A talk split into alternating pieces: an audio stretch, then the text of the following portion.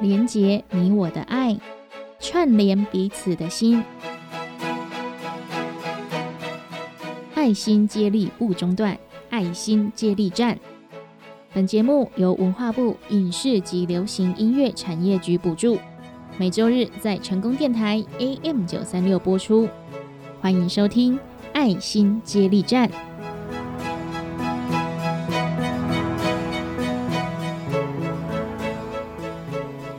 电台 AM 九三六，欢迎收听《爱心接力站》。大家好，我是班班。爱心接力站每周日在成功电台 AM 九三六播出，开放网络同步收听。爱心接力站节目中，我们会记录下在地公益团体的工作内容，让大家了解他们的服务领域以及服务理念，透过空中传递美好人事物，让社会爱心不中断。上一期的节目，我们跟着华山基金会左营站的徐秀颖站长，一同到高雄的左营访视贵贵奶奶，了解爱心天使站的工作内容以及奶奶的生命故事。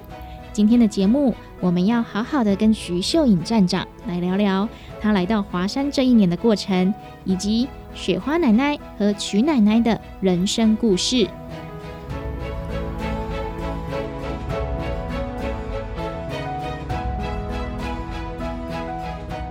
各位成功电台的听众朋友们，大家好，我是华山基金会左营一站的站长徐秀颖。是，那呃，想跟秀颖就是请教一下，就是呃，在左营一站啊，目前你们服务的就是长辈的数量有多少？然后目前的营运的状况是怎么样？目前的话，我们左营区服务的长辈数是一百三十位，那左营一站服务的长辈是六十七位。那目前的话，是以就是服务三师老人为主，对，就以失能、失医。实质的方面这样子，嗯，那跟我们的秀妍来聊一下，您是社工系毕业的吗？哎，不是哎，我是饭店业饭店科系毕业的，对。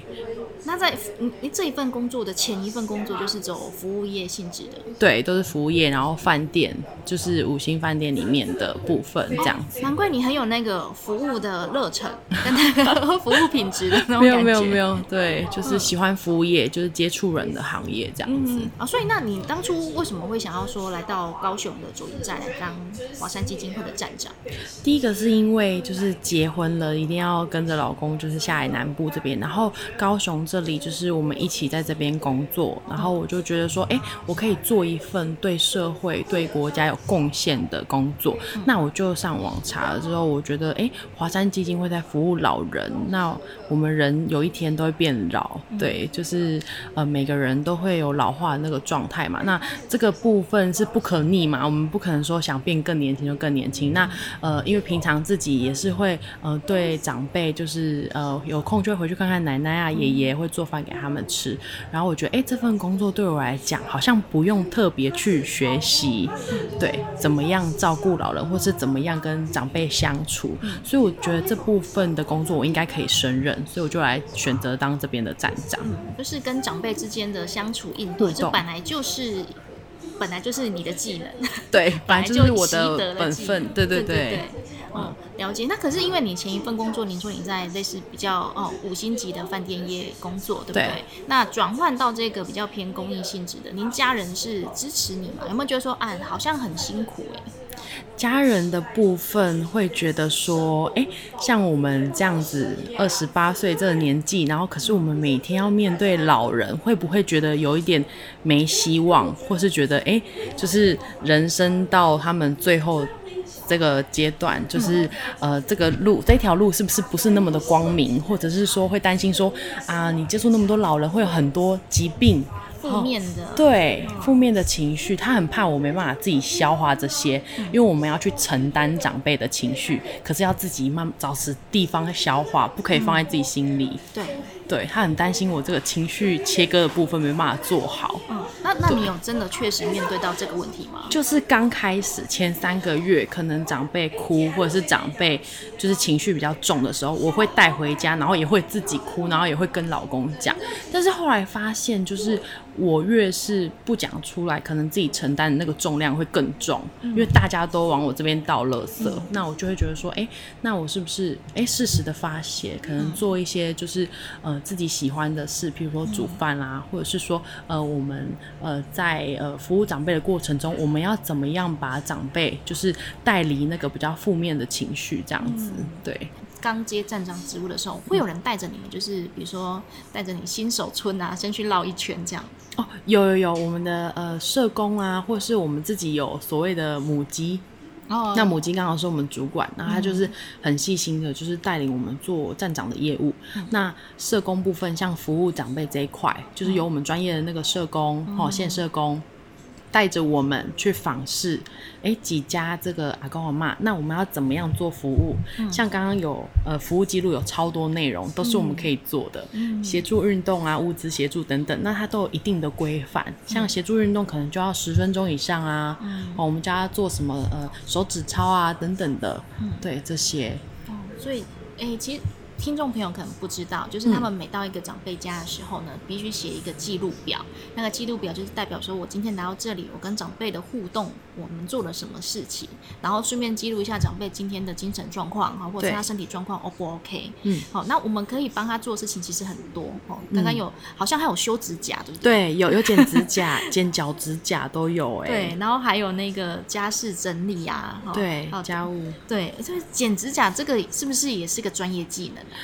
我觉得是一个专业技能之外，就是除了自己害怕把别人剪痛了，阿妈他们也会怕，也会怕。对对对，所以我们不会剪太短。但是真的长辈需要的时候，他眼睛是很模糊的，反而会弄伤自己。我们会主动询问，然后帮他剪脚趾甲。脚脚趾甲，阿妈也弯不下腰哎。哦，对啊，所以他都是抬高，我们用一只一个椅子盔，然后我们就是帮他剪，清洁消毒这样子。哇。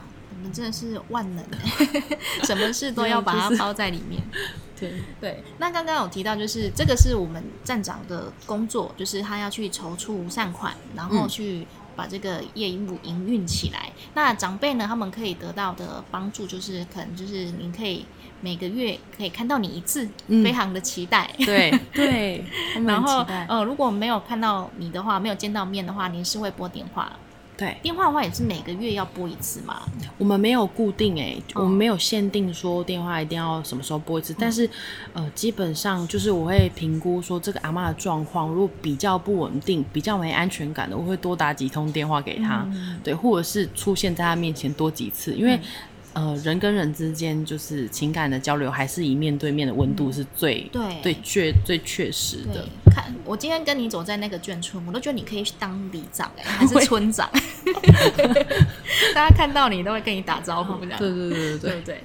好，那刚才说的就是固定的，就是会接到电话，会看到你本人。那如果说有需要的话，他们也可以申请，就是协同就医这部分。对对不对？那当然是要你要访视过，确定他有这个需求，把真正的资源用在真正。需要的人身上，对。那华山还有办一些大型的活动，嗯，对，他们好像都有去。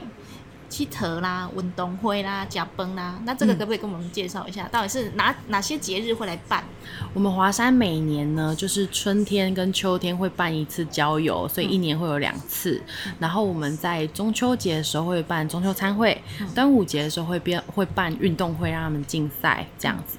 那在呃岁末年终的时候会办一场，就是三鸡尾牙。我们跟创世仁安，那包含我们华山，我们会办一个尾牙，让长辈在过年前提前吃一顿围炉，这样子，让他们感受到过年过节的气氛之外，然后也有大家这样陪伴他们，让他们的心里会更加温暖。这样，而且这种大型的聚会，刚好大家可以出来认识新朋友，对，让他们促进社会参与。呃，这一年的工作时间，有没有让你比较印象深刻的个案呢？哦，印象深刻个案就是呃呃，其实大家都很就是忌讳去谈说把自己长辈送到安养院这件事情。我有个阿妈吼，她在呃因为有一次不慎跌倒之后，那因为子女无力照顾，把她先送去安养院，大家都在工作。那送去安养院之后，当然阿嬷是非常非常不适应，那好几次就是请柜台人员打给我，就说要找华山，我要找华山那个谁这样，然后我就去探访他。那当然我带着一个第一次去的义工，是。那因为刚开始自己也没有任职很久，不不满半年，然后呢到安养院看阿嬷的时候，她的手脚是被绑住的啊，对，因为她过于激动也会抓伤自己，甚至抓伤别人。然后那时候阿嬷头低低的，但是我穿红色背心出现在他面前，拿下口罩的时候，他就哭着就是要去抓我的手，就说带我出去什么，他很不喜欢这边，这边的人都会打他什么的。但其实是长辈他患有忧郁症、躁郁症，然后有被害妄想症，然后我们后来有通报他的女儿，发现哦，女儿其实有空都会来探望他，然后也不像他讲的这样的情况，对。然后之后呢，因为疫情的关系。所以阿嬷呢，就是回到家中。那这让我印象深刻的是，我第带第一次去访视的义工，他就吓到了，他就立立刻后退三步，他也不愿意不愿意签我们服务的本子。对，我就知道哦，我吓到他了。这样，我那个阿嬷吓到他。那我除了自己要当下不害怕，其实心里超级怕，很抓。对，很抓。然后也要安抚，就是那位义工。那回来之后，我们另外一个站长也有帮他祷告，这样子。所以这个让我印象深刻是，当下你可能自己很害怕，但是却不能表现在脸上，因为义工会比你更害怕。对，那因为出于一个站长的责任，那。我觉得我换个方式想，代表阿妈对华山的信任度有一定的程度，他才会这么的，就是激烈的要我把他带回家，看到救命稻草的那种感觉。对，真的。那后续呢？后续要怎么处理？后续的部分就是因为疫情的关系，那我也建议家人可以把他带回家。那我会更频繁的去看阿妈，因为防止他。在家跌倒什么？那我们在家他家的动线有做一点规划，一些杂物帮他清理，让他可以拿到手边随手可得，一些卫生纸啦一些东西这样。那他现在的状况是稳定在家，然后女儿定期回去看。那华山这边就是频率就提高了，我们就变不是一个月一去一次，我们就是我们每周几乎都会打电话，也让长辈熟悉接电话的手感。因为他去安养院一阵子，其实都没有人打电话给他这样。他也有一点不会拨电话了，所以我就是我打，然后阿妈接，然后问他，哎，状况好不好？这样他现在就是比较安心了，然后有定期在服用忧郁症的药，哦，状况也改善非常多，也比较稳定。对对对，哇。那这样，您刚就是您刚可能刚到这个岗位，然后就遇到这个状况，确实，你就成为就是长辈们的就是心情的垃圾桶。那你要怎么去内化它，把它回收再利用？就是内化它之外，当然呃。出口也是需要找的，可能跟同事之间聊彼此就是有没有疑难杂症的个案啊，那这个部分要怎么解决？还有打给我们万能的社工，我们有个社工专门管全部站长的哦。对，有什么问题我真的不知道怎么办，我就立刻打给他，他都会告诉我很好的解决方式。因为我会一开始问你说，您是不是社工相关科系毕业？因为大家对于那种公益团体的概念都想说，哎，是不是要有受过专业的训练，然后才能够直接进来这边？嗯，就无限就是无缝接轨的去接管可能长辈的情绪，或者是说要怎么去照顾他们的生活福利这一块。嗯，对。然后所以其实进到华山是可以不用说一定要社工相关性质的科系背景。对对对。但是我们机构很好，是我们机构也会提提出，就是有关你可以。去再精进你的社工部分的业务，然后这部分是会有让你一个学习的空间。然后在我们当站长业务的时候，也会有专业社工来安排一些课程，好让你去讨论这件事要怎么处理呀，这个个案要怎么呃服务会更好之类的。哦，所以说进来可以说是说。进来里面学，可是学也会有专业的一个流程，告诉你们怎么样让你们的作业流程更好，然后让长辈的情绪也更好。当然，你们自己个人的情绪也可以得到抒发。对对对，就不会累积在心里太多，然后可能就整个人会很负面啊，这样。那刚刚也有提到，就是呃。除了你一个人之外，其他需要志工，一开始还没有找到。那对，到底需要哪些志工呢？志工需要帮你做哪些工作？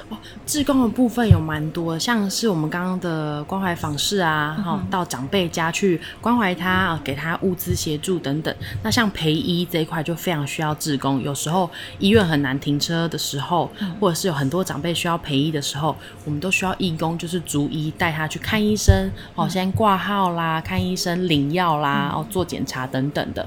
那我们还有一些是行政义工，像我们需要开发呃公司行号或是善事单位，我们都需要折信封啦、折 DM 啊等等的，甚至去收发票，也是我们经费来源之一。那我们也都是非常需要就是义工帮忙，对，才能完成这这好几样的任务这样子。所以就是说，如果你没办法就是开车去接这些长辈朋友的话，其实行政工作也可以来这边帮忙。对，刚刚提到一个接发票、收发票，发票这一块是怎么样来可以帮助到你们呢？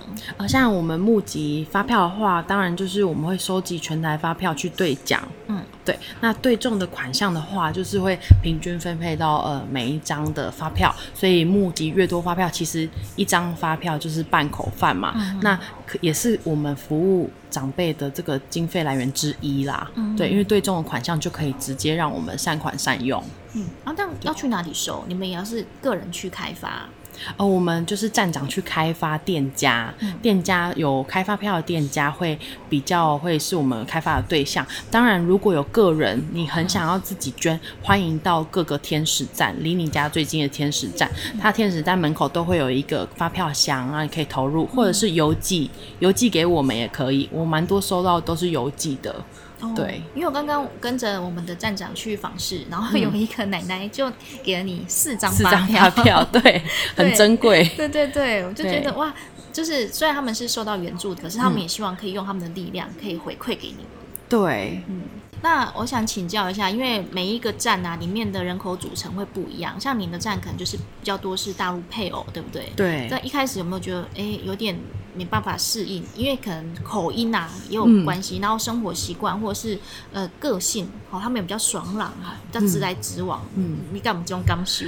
刚开始会觉得他不像台湾阿嬷，就是他们讲话都铿锵有力，然后字正腔圆，有些口音很重的，你就要请他，哎、阿阿妈你讲慢一点，这样、对。但是但庆幸的是，当然国语会通啦，就是还好，不至于到沟通困难。但是呃呃，也是有一些大陆用语可能就是不太清楚的，哎、慢慢讲讲久了，讲熟了。他们讲什么我都可以了解，他们想表达的意思。对，刚开始不习惯，真的就是口音比较重。嗯，对啊，那那他们有没有说，哎，直接加航班？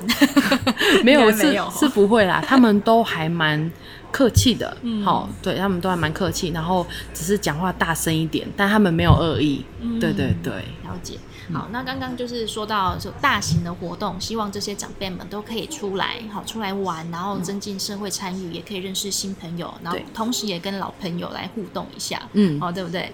那呃，如果说听众朋友们，您听到现在，你可能会觉得说，身边的呃，可能有某些长辈，好，或是你触鼻桃会，可能有人也很符合，好像需要华山来照顾的话，哎，可以符合华山来照顾的我们的资格，再来说一下好不好？我们可以符合华山资格，就是第一个要年满六十五岁。嗯，那我们三师长辈有分为失能，好、可能呃拄拐杖或是坐轮椅的，嗯好、或是卧床的长辈。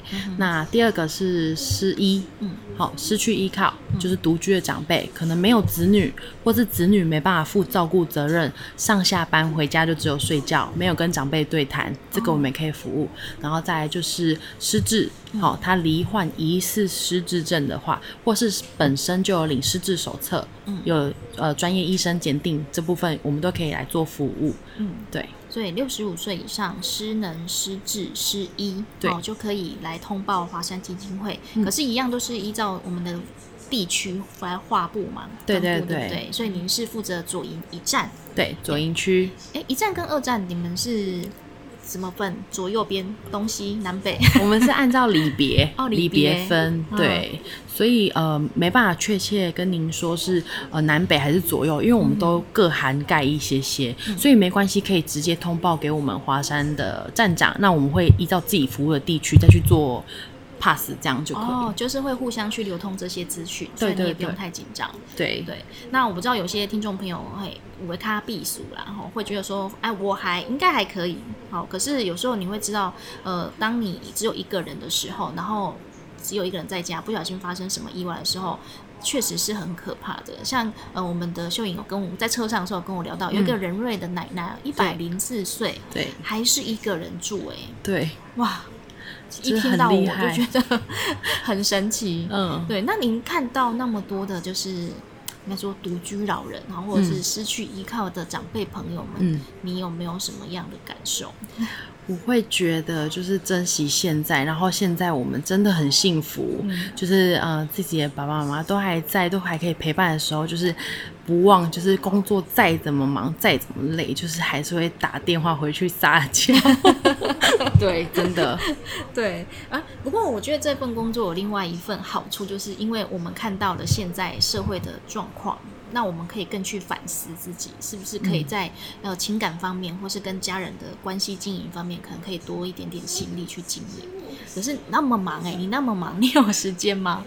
我还是呃，因为我基隆人，其实很北边，那我还是会拨空一个月回去基隆一次。我觉得这个已经是非常难得可贵。然后在电话中关心爸妈的部分，就是也不吝啬啦，当然也会说一些就是爱你啊之类的。对我现在回去就是会开家门，爸妈我都要抱过一轮，这样、就是其实哦，我们呃台湾人是非常害羞、含蓄，对，不敢讲出自己的爱，其实心里爱的要死。这样，那我觉得我们要适时的表达，在我们趁我们还可以表达的时候，因为真的。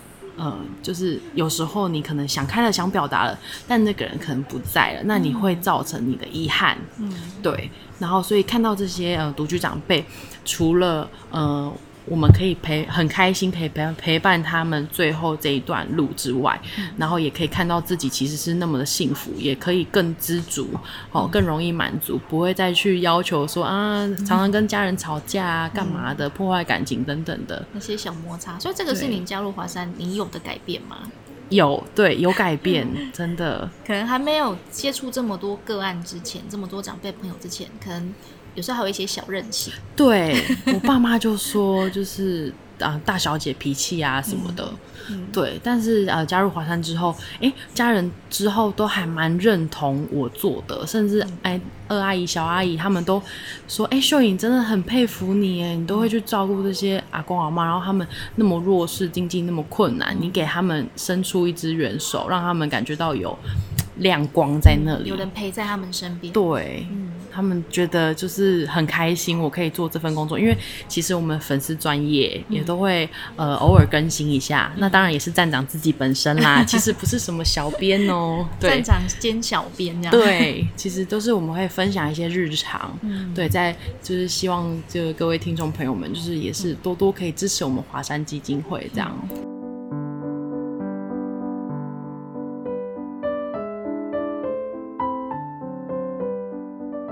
雪花奶奶今年七十七岁，她是左营眷村里最先和华山基金会有接触的长辈。当雪花奶奶六十八岁时，遇到当时的华山基金会义工冯贝贝。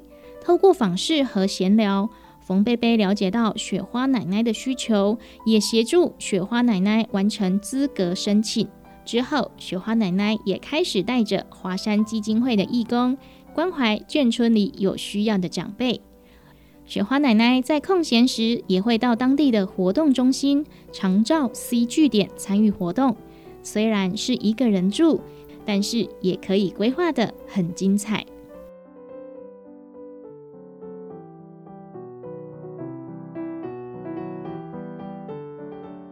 我怎么认识的？对呀、我因为在底下我们有一个背背里的停车场，我在里面帮忙里长做管理员，做了三年，后来第四年下来，刚好冯伯伯、冯伯伯的太太、冯伯伯的女儿，他们三个人，一个车子今天我我我管理员我要开，我们那个时候有个拉门，外边有个拉门，人家不能进来，所以全部我管理的。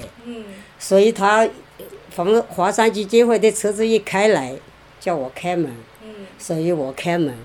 开门之后，我请他们到我们办公室里面来坐，坐了后来聊天聊了之后，所以我问冯伯伯，我叫我可不可以参加？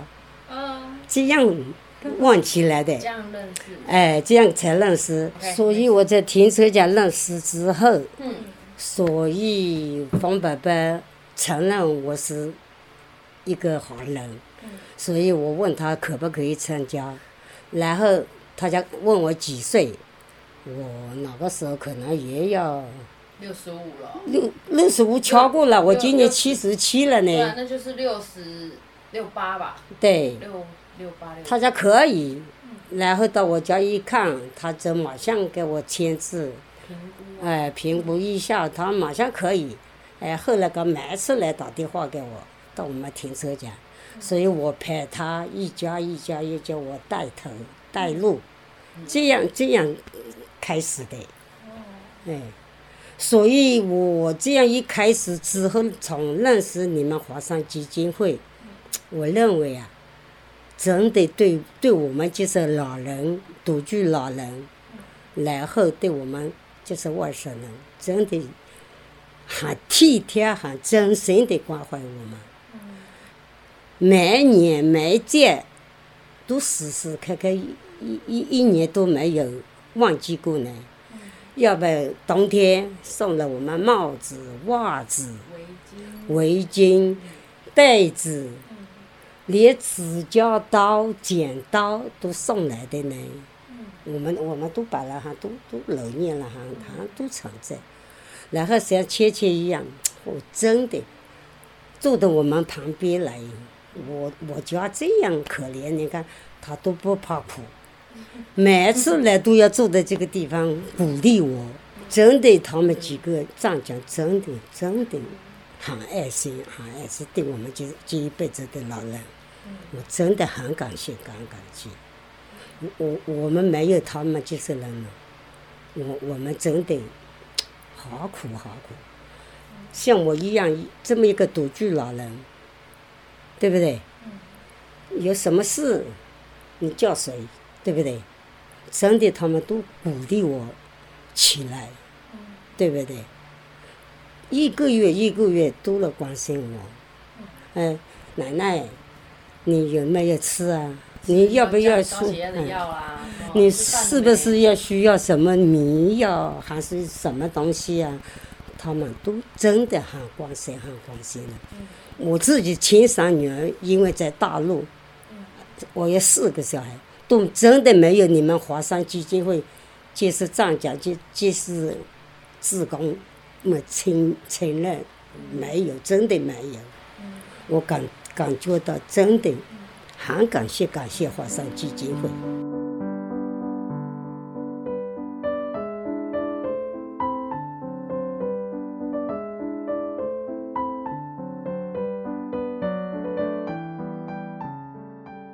曲奶奶就是透过雪花奶奶的介绍才认识华山基金会。曲奶奶和她的先生没有孩子，先生当时患有癌症，因为照顾先生的关系，一直没有外出工作，所以也没有收入。看到华山基金会的红背心出现在雪花奶奶家服务时，曲奶奶主动询问，评估过后，经过半个月就通过审核。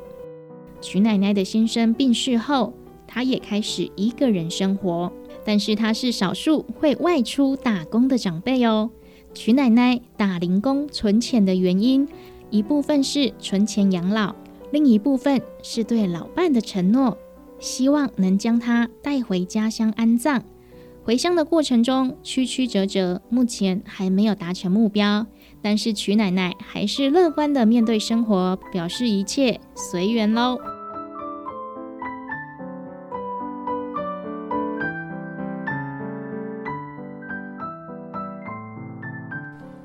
奶奶，我有带那个电台的朋友来一起。奶奶，我跟你说，我今天带来的就是电台的朋友，然后电台的朋友。对，然后他们想要就是访问你，就是在台湾的故事，台湾有什么故事？就是你怎么天天认识华做官做做工啊？哦，对，我跟你讲，南来有个很特别的那个，很特别的事情，他可以跟你们分享，我是怎么讲呢？怎么认识华山呐、哎，怎么认识雪华山？花有一年我老公有病，我没有上班，嗯，在家里服侍老人家，就看见那个雪花。你的基金会那个帅哥叫什么名字？佑啊？豪哥，又豪哥。啊！佑豪我站长他穿着红背心去找雪花奶奶，哎，对对对对对，对，他就，呃，那时候我就在门口洗洗衣服嘛，嗯。我因为都是在门口洗衣服啊。嗯。那时候我老公癌症病在发长夫嘛，我就问他，我们这样的条件可不可以加入你们基金会？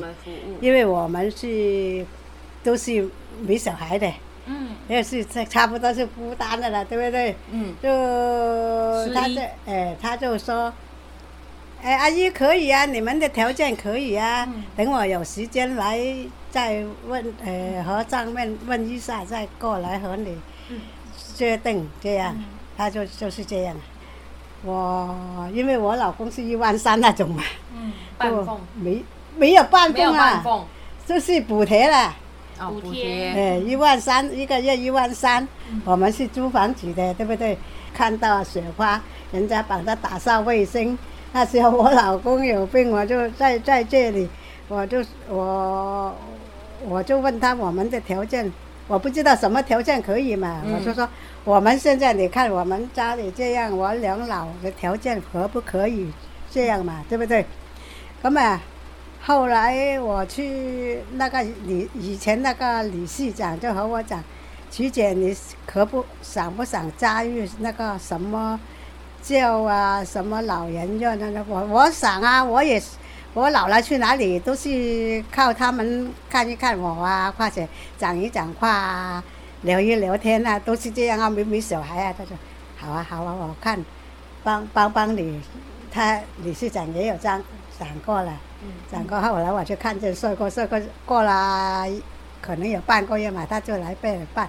我说阿姨可以可以可以，我上面说可以，你的条件呢这样哦，他就就这样办。嗯我们会来评估，然后大概半个月的时间，对呀、哎然后过了就可以服务你，对不对？对啊、他就有有时候有什么啊什么都来，啊。每个哎有每个星期要打个电话来啊，嗯。这样，那不错了，帅哥。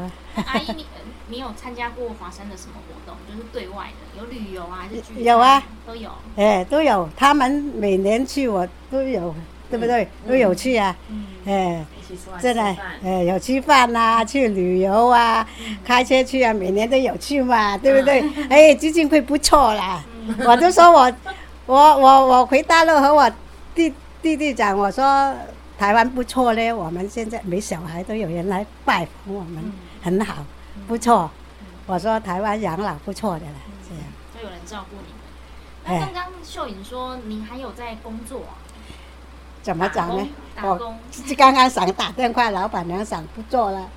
哦，真的，因为他现在要要我承包一个人包，工作，哎，两个人的工作我我没办法做，年纪又大了，对不对？大概是做哪一方面的工作？我们都是洗碗啊、收碗啊、端端东西啊这样啊。嗯，他现在的意思就是洗碗要我包，我就想年纪这么大了，不要做了嘛，太太累了，对不对？太累累坏了怎么办啊？对不对？那个连你们都看不见的时候怎么办呢？就是这这这这样。然后我老公生前就说想回大陆嘛，对不对？他说我死后就想回大陆，我就想，我就想办法嘛。他死了，我就去打工，打打打打打，剩下一点钱了，对不对？我就我我自己加加买我自己自己那一剩下省下一点钱啊，和和打工一点钱啊加起来，他说他那边要买地要两万，我们加加买工办幼儿园人家做也要三万了，对不对？嗯，对对对，我就我我又不懂得要去报税，对不对？你知道我又没没文化，又不知道去报税。他我回去的就是把钱这样拿塞在那里，那旅行袋就回家这样嘛。我们别人挖到了就就就我不懂申报嘛，等我嗯为什么不去申报啊？对不对？对对对，我们他他就扣了我，到现在他他他现在叫我去法院，我我法院你你你你你那个几万块钱去法院就不构成律师，我说、好了，谢谢了，我说我做个公寓就好了，我现在就是这样，哎，那时候总共被被没收多少钱？三万块人民币嘛，哦，十五万，十二三万，我12存的时候十三万，算多呢。很多哎。十三万台币。哦，我哪他的有七万了嘛，对不对？我去打打工有几万了，自己省一省一省省省省，就就就有就就就加起来，就是说我老公就说我的意思也有体图，如果我带了他回家，他就有那个呃说说那个亲戚都拜他，对不对？每个清明节都有拜他，对不对？但是我老了，在这里是没人拜他，就是我的想法就是这样带他回去的。哦，她觉得她有答应她老公。哎，就是现在就带不到，要还要 看看我省不到钱，省到钱我我才 才是想办法带他回去。不是老来我们就我们走不动去拜他了，就没办法拜了嘛，对不对？我这这样的意思就是这样的意思走，这条路是这样走的，过下去。今天的节目中，我们到访了两位眷村奶奶的家，了解他们的人生故事。很多人都好奇，他们会不会有想要回家乡养老的想法？但是两位奶奶都说，他们很喜欢台湾，也很习惯台湾，也非常感谢台湾现阶段的长照机制以及各公益团体的协助。公益团体的工作就是在补政府的不足。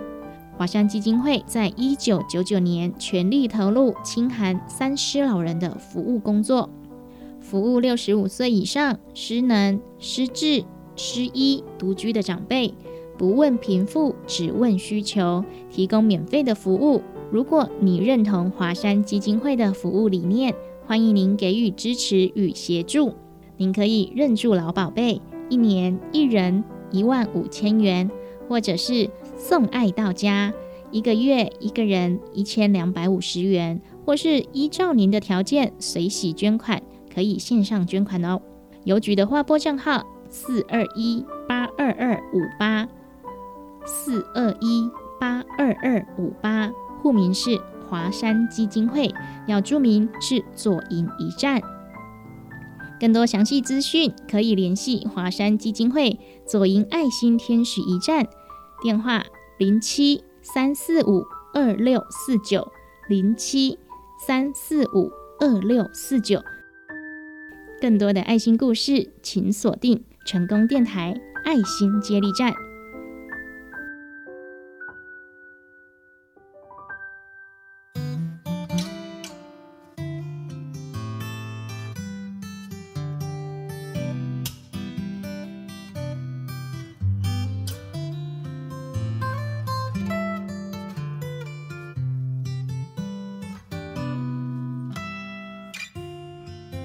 想要找着我家己，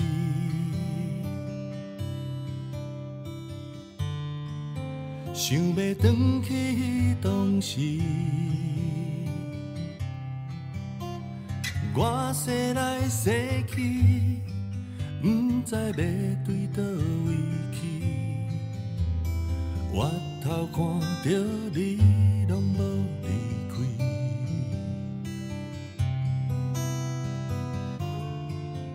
迄寡痛苦的代志，慢慢随风做遗弃，留伫我的记忆，是咱的点点滴滴。因为你嘛知我无想要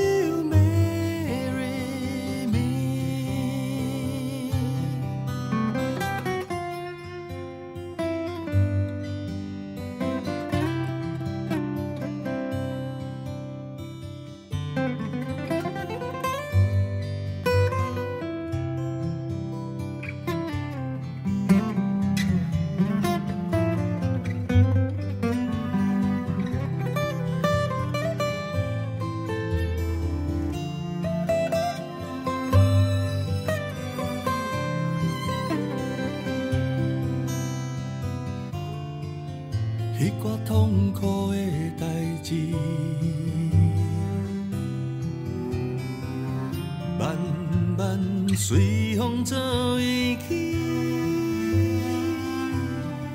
留伫我的记忆，是咱的点点滴滴。因为你嘛知我无想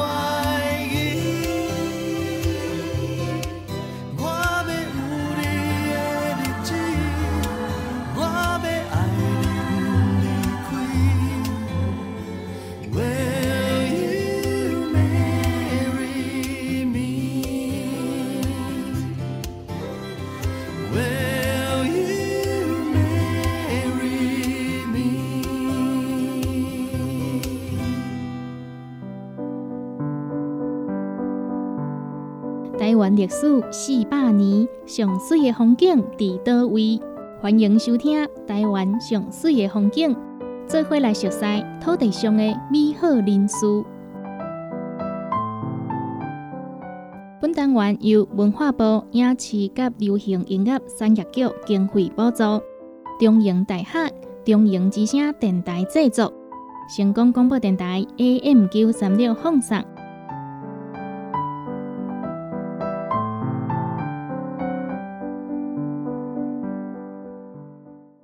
各位听众朋友，你好，欢迎收听台湾熊岁的红景。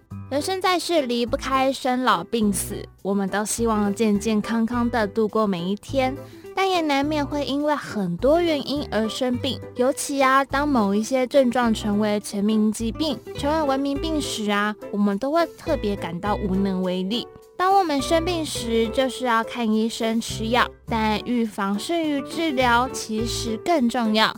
台湾曾经在预防胜于治疗这件事情上做到了全世界第一，那就是全民注射 B 型肝炎疫苗这个全球创举。今天邀请好朋友一起来认识改变台湾 B 型肝炎文明病的宋瑞柔医师。宋瑞柔出生于新竹的竹东，爸爸是宋燕仪，叔叔宋念祥都是日本统治台湾时期的医生。宋瑞柔从小看着父亲和叔叔行医，不是以赚钱为目的，把病人当作亲人一般照顾的精神，对他影响很大。请问医疗费要多少钱？医生说身体要紧，要先拿去吃。钱的问题你不用担心。宋瑞柔的父亲宋燕仪老医师在新竹行医时，以治病为本，而不是追求赚钱，所以他在当地广受敬仰。宋老医师往生后，甚至还有很多乡民在街道两边跪拜追思，就可看出老医师平时对当地人的照顾。而宋瑞柔医师也继承了父亲的菩萨心肠，但他的志向更加宏大。宋瑞柔在耳濡目染下，念中学时就决定要当医师，后来考上台北帝国大学医学院。毕业后，宋医师没有返乡继承父亲的诊所，而是选择在台大医院服务，因为他认为除了治病之外，透过医疗研究和教学，能够帮助更多人。他曾经说过：“我们医师是为了服务病人存在的，所以病人的问题我一定要解决它。因为我遇到许多肝癌、肝硬化的病人，我觉得这就是我应该想办法解决的。”宋医师热爱研究，他认为透过研究为目前无法解决的疾病找出可能的治疗方法，是医学院医师的使命。所以他将一辈子奉献在内科的单杆肠胃疾病的研究与治疗，也创造了非常多惊人的成果。宋医师在一九五四年率先完成台湾第一个人体胃镜胃部检查，在他与医学团队的研究下，不但发现台湾的确有慢性肝炎的存在，也在一九七二年确认了 B 型肝炎病毒是造成台湾人肝硬化和肝癌的主要原因。于是，他在一九八零年率先提出施打疫苗预防 B 肝的构想。隔年，担任当时的卫生署成立的肝炎防治委员会主任委员，开始着手推动新生儿和国小学生施打 B 型肝炎疫苗的政策，并从一九八四年七月开始实施，让台湾成为全世界第一个施打 B 型肝炎疫苗的国家。这项疫苗施打政策大幅度了降低我国肝炎、肝硬化和肝癌的发生率，也让 B 型肝炎这个曾经的台湾文明病不再那么可怕。由宋瑞荣医师主导的肝病研究达到国际水准，造福了不少台湾人。宋医师除了感谢团队里的杰出医师之外，他也很感谢家人的支持，尤其是宋妈妈。宋医师。宋医师曾经说过，如果当年妈妈没有支持他回台大，而是让他回新竹继承父亲的医院，那他对台湾的贡献就小了。除了医学研究成果丰盈，宋瑞荣医师也培养了许多优秀的台湾医学精英，同样也是台湾肝病权威的陈定信教授、廖运范医师。和许金川医师都是宋瑞荣的学生，对于宋瑞荣的临床教学，他们的印象都很深刻。我问你们，如果来看病的民众身上只有两百元，扣掉坐慢车的车资三十块，只剩一百七十块可以看病的话，你们要怎么决定病人该做哪些检查？我们当医师要照顾病人，除了了解他的病情之外，也要考虑他的经济状况。替病人着想，这个病人怎么了？他肚子痛。病人是怎么样的痛？阵痛或绞痛？什么时候痛的？是怎么样的痛法？哪种姿势最痛？饭前与饭后的疼痛差异，张医生就是要详细询问才行啊。病人手术之后的排便状况如何？嗯，他现在的状况是……你讲的都是记录上写的。你自己没有看过患者吧？身为医师，一定要亲自观察病人的状况，怎么能只依赖医护人员呢？宋万柔医师就是这么严谨的人，不管是做研究或是教学，都希望能为台湾医学界留下最棒的典范、最有用的成果、最优秀的后辈以及越来越好的医疗环境。一九八七年，宋瑞柔医师以七十岁的年纪从台大退休。对当时国内的医疗环境与品质日益恶化而感到忧心，也曾感慨地说：“国内医疗环境、医疗品质变成这样差，我应该要切腹。我在台大医学院教书五十年，担任过内科主任。我虽然常常讲，却没有能力改变什么。我应该要负责。”但他为台湾的医学贡献确实有受到肯定。二零零一年时，宋医师获颁了第一届总统科学奖；二零一一年也获颁了第二十一届医疗奉献特殊医疗贡献奖，这个台湾医学界的最高荣誉。二零一三年过世前，宋医师仍然持续教导学生，不断提携对肝病研究有神的后劲。他最常鼓励年轻学子的话是：做自己爱做、能做的事，全力投入，做到最深、最彻底。他自己一生的努力就是最好的证明。多年前也曾经有医学生问宋瑞柔：“如果有来世，教授想要做什么？”宋瑞柔倒是毫不犹豫地回答：“还是想要在大学附设医院里当内科医师与教授。”因为我被这份工作迷住了。愿意用今生的经验作为参考，下辈子再做一样的事。听到宋瑞柔医师的故事，听见台湾最美的风景，我们下次见。台湾上水的风景，本单元由文化部影视及流行音乐产业局经费补助，中营大学。中营之声电台制作，成功广播电台 AM 九三六放送。做伙来熟悉土地上的美好人事。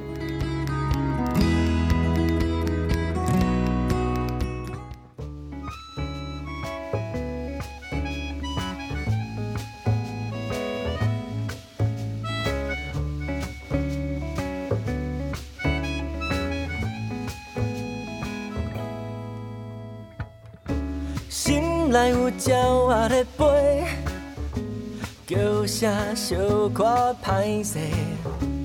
伊讲天顶拢无云，拢着白面白的彼个。手牵着你是过世，世界无车好坐。落地啊，剩两百箍，你讲三两工无问题。我有几暝交头家，陪我找生活的笑亏。日子画袂出咱的家，你着谱出迄句话。Wherever you go，永远拢有路。凡世定是人，你欠我袂少。我唱啥你对我哟，Wherever you go，要甲我继续，yeah yeah，好运算啥物？有你卡笑着，心内的鸟仔规日伫遐伫伫花，夭寿。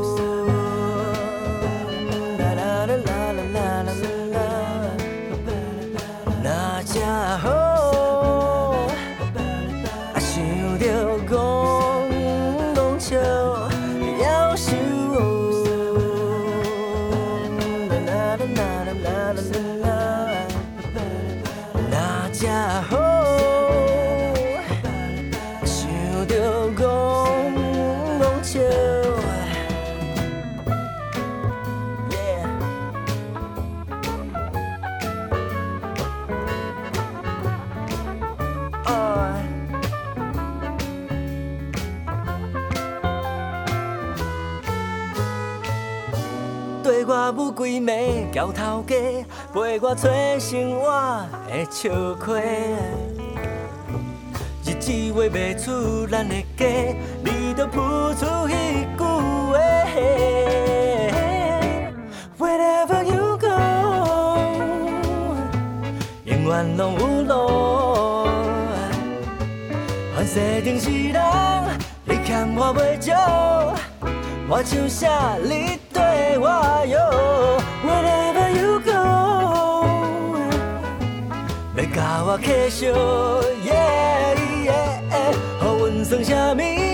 有你卡笑着，心内的鸟仔规日伫遐伫伫花，夭寿哦。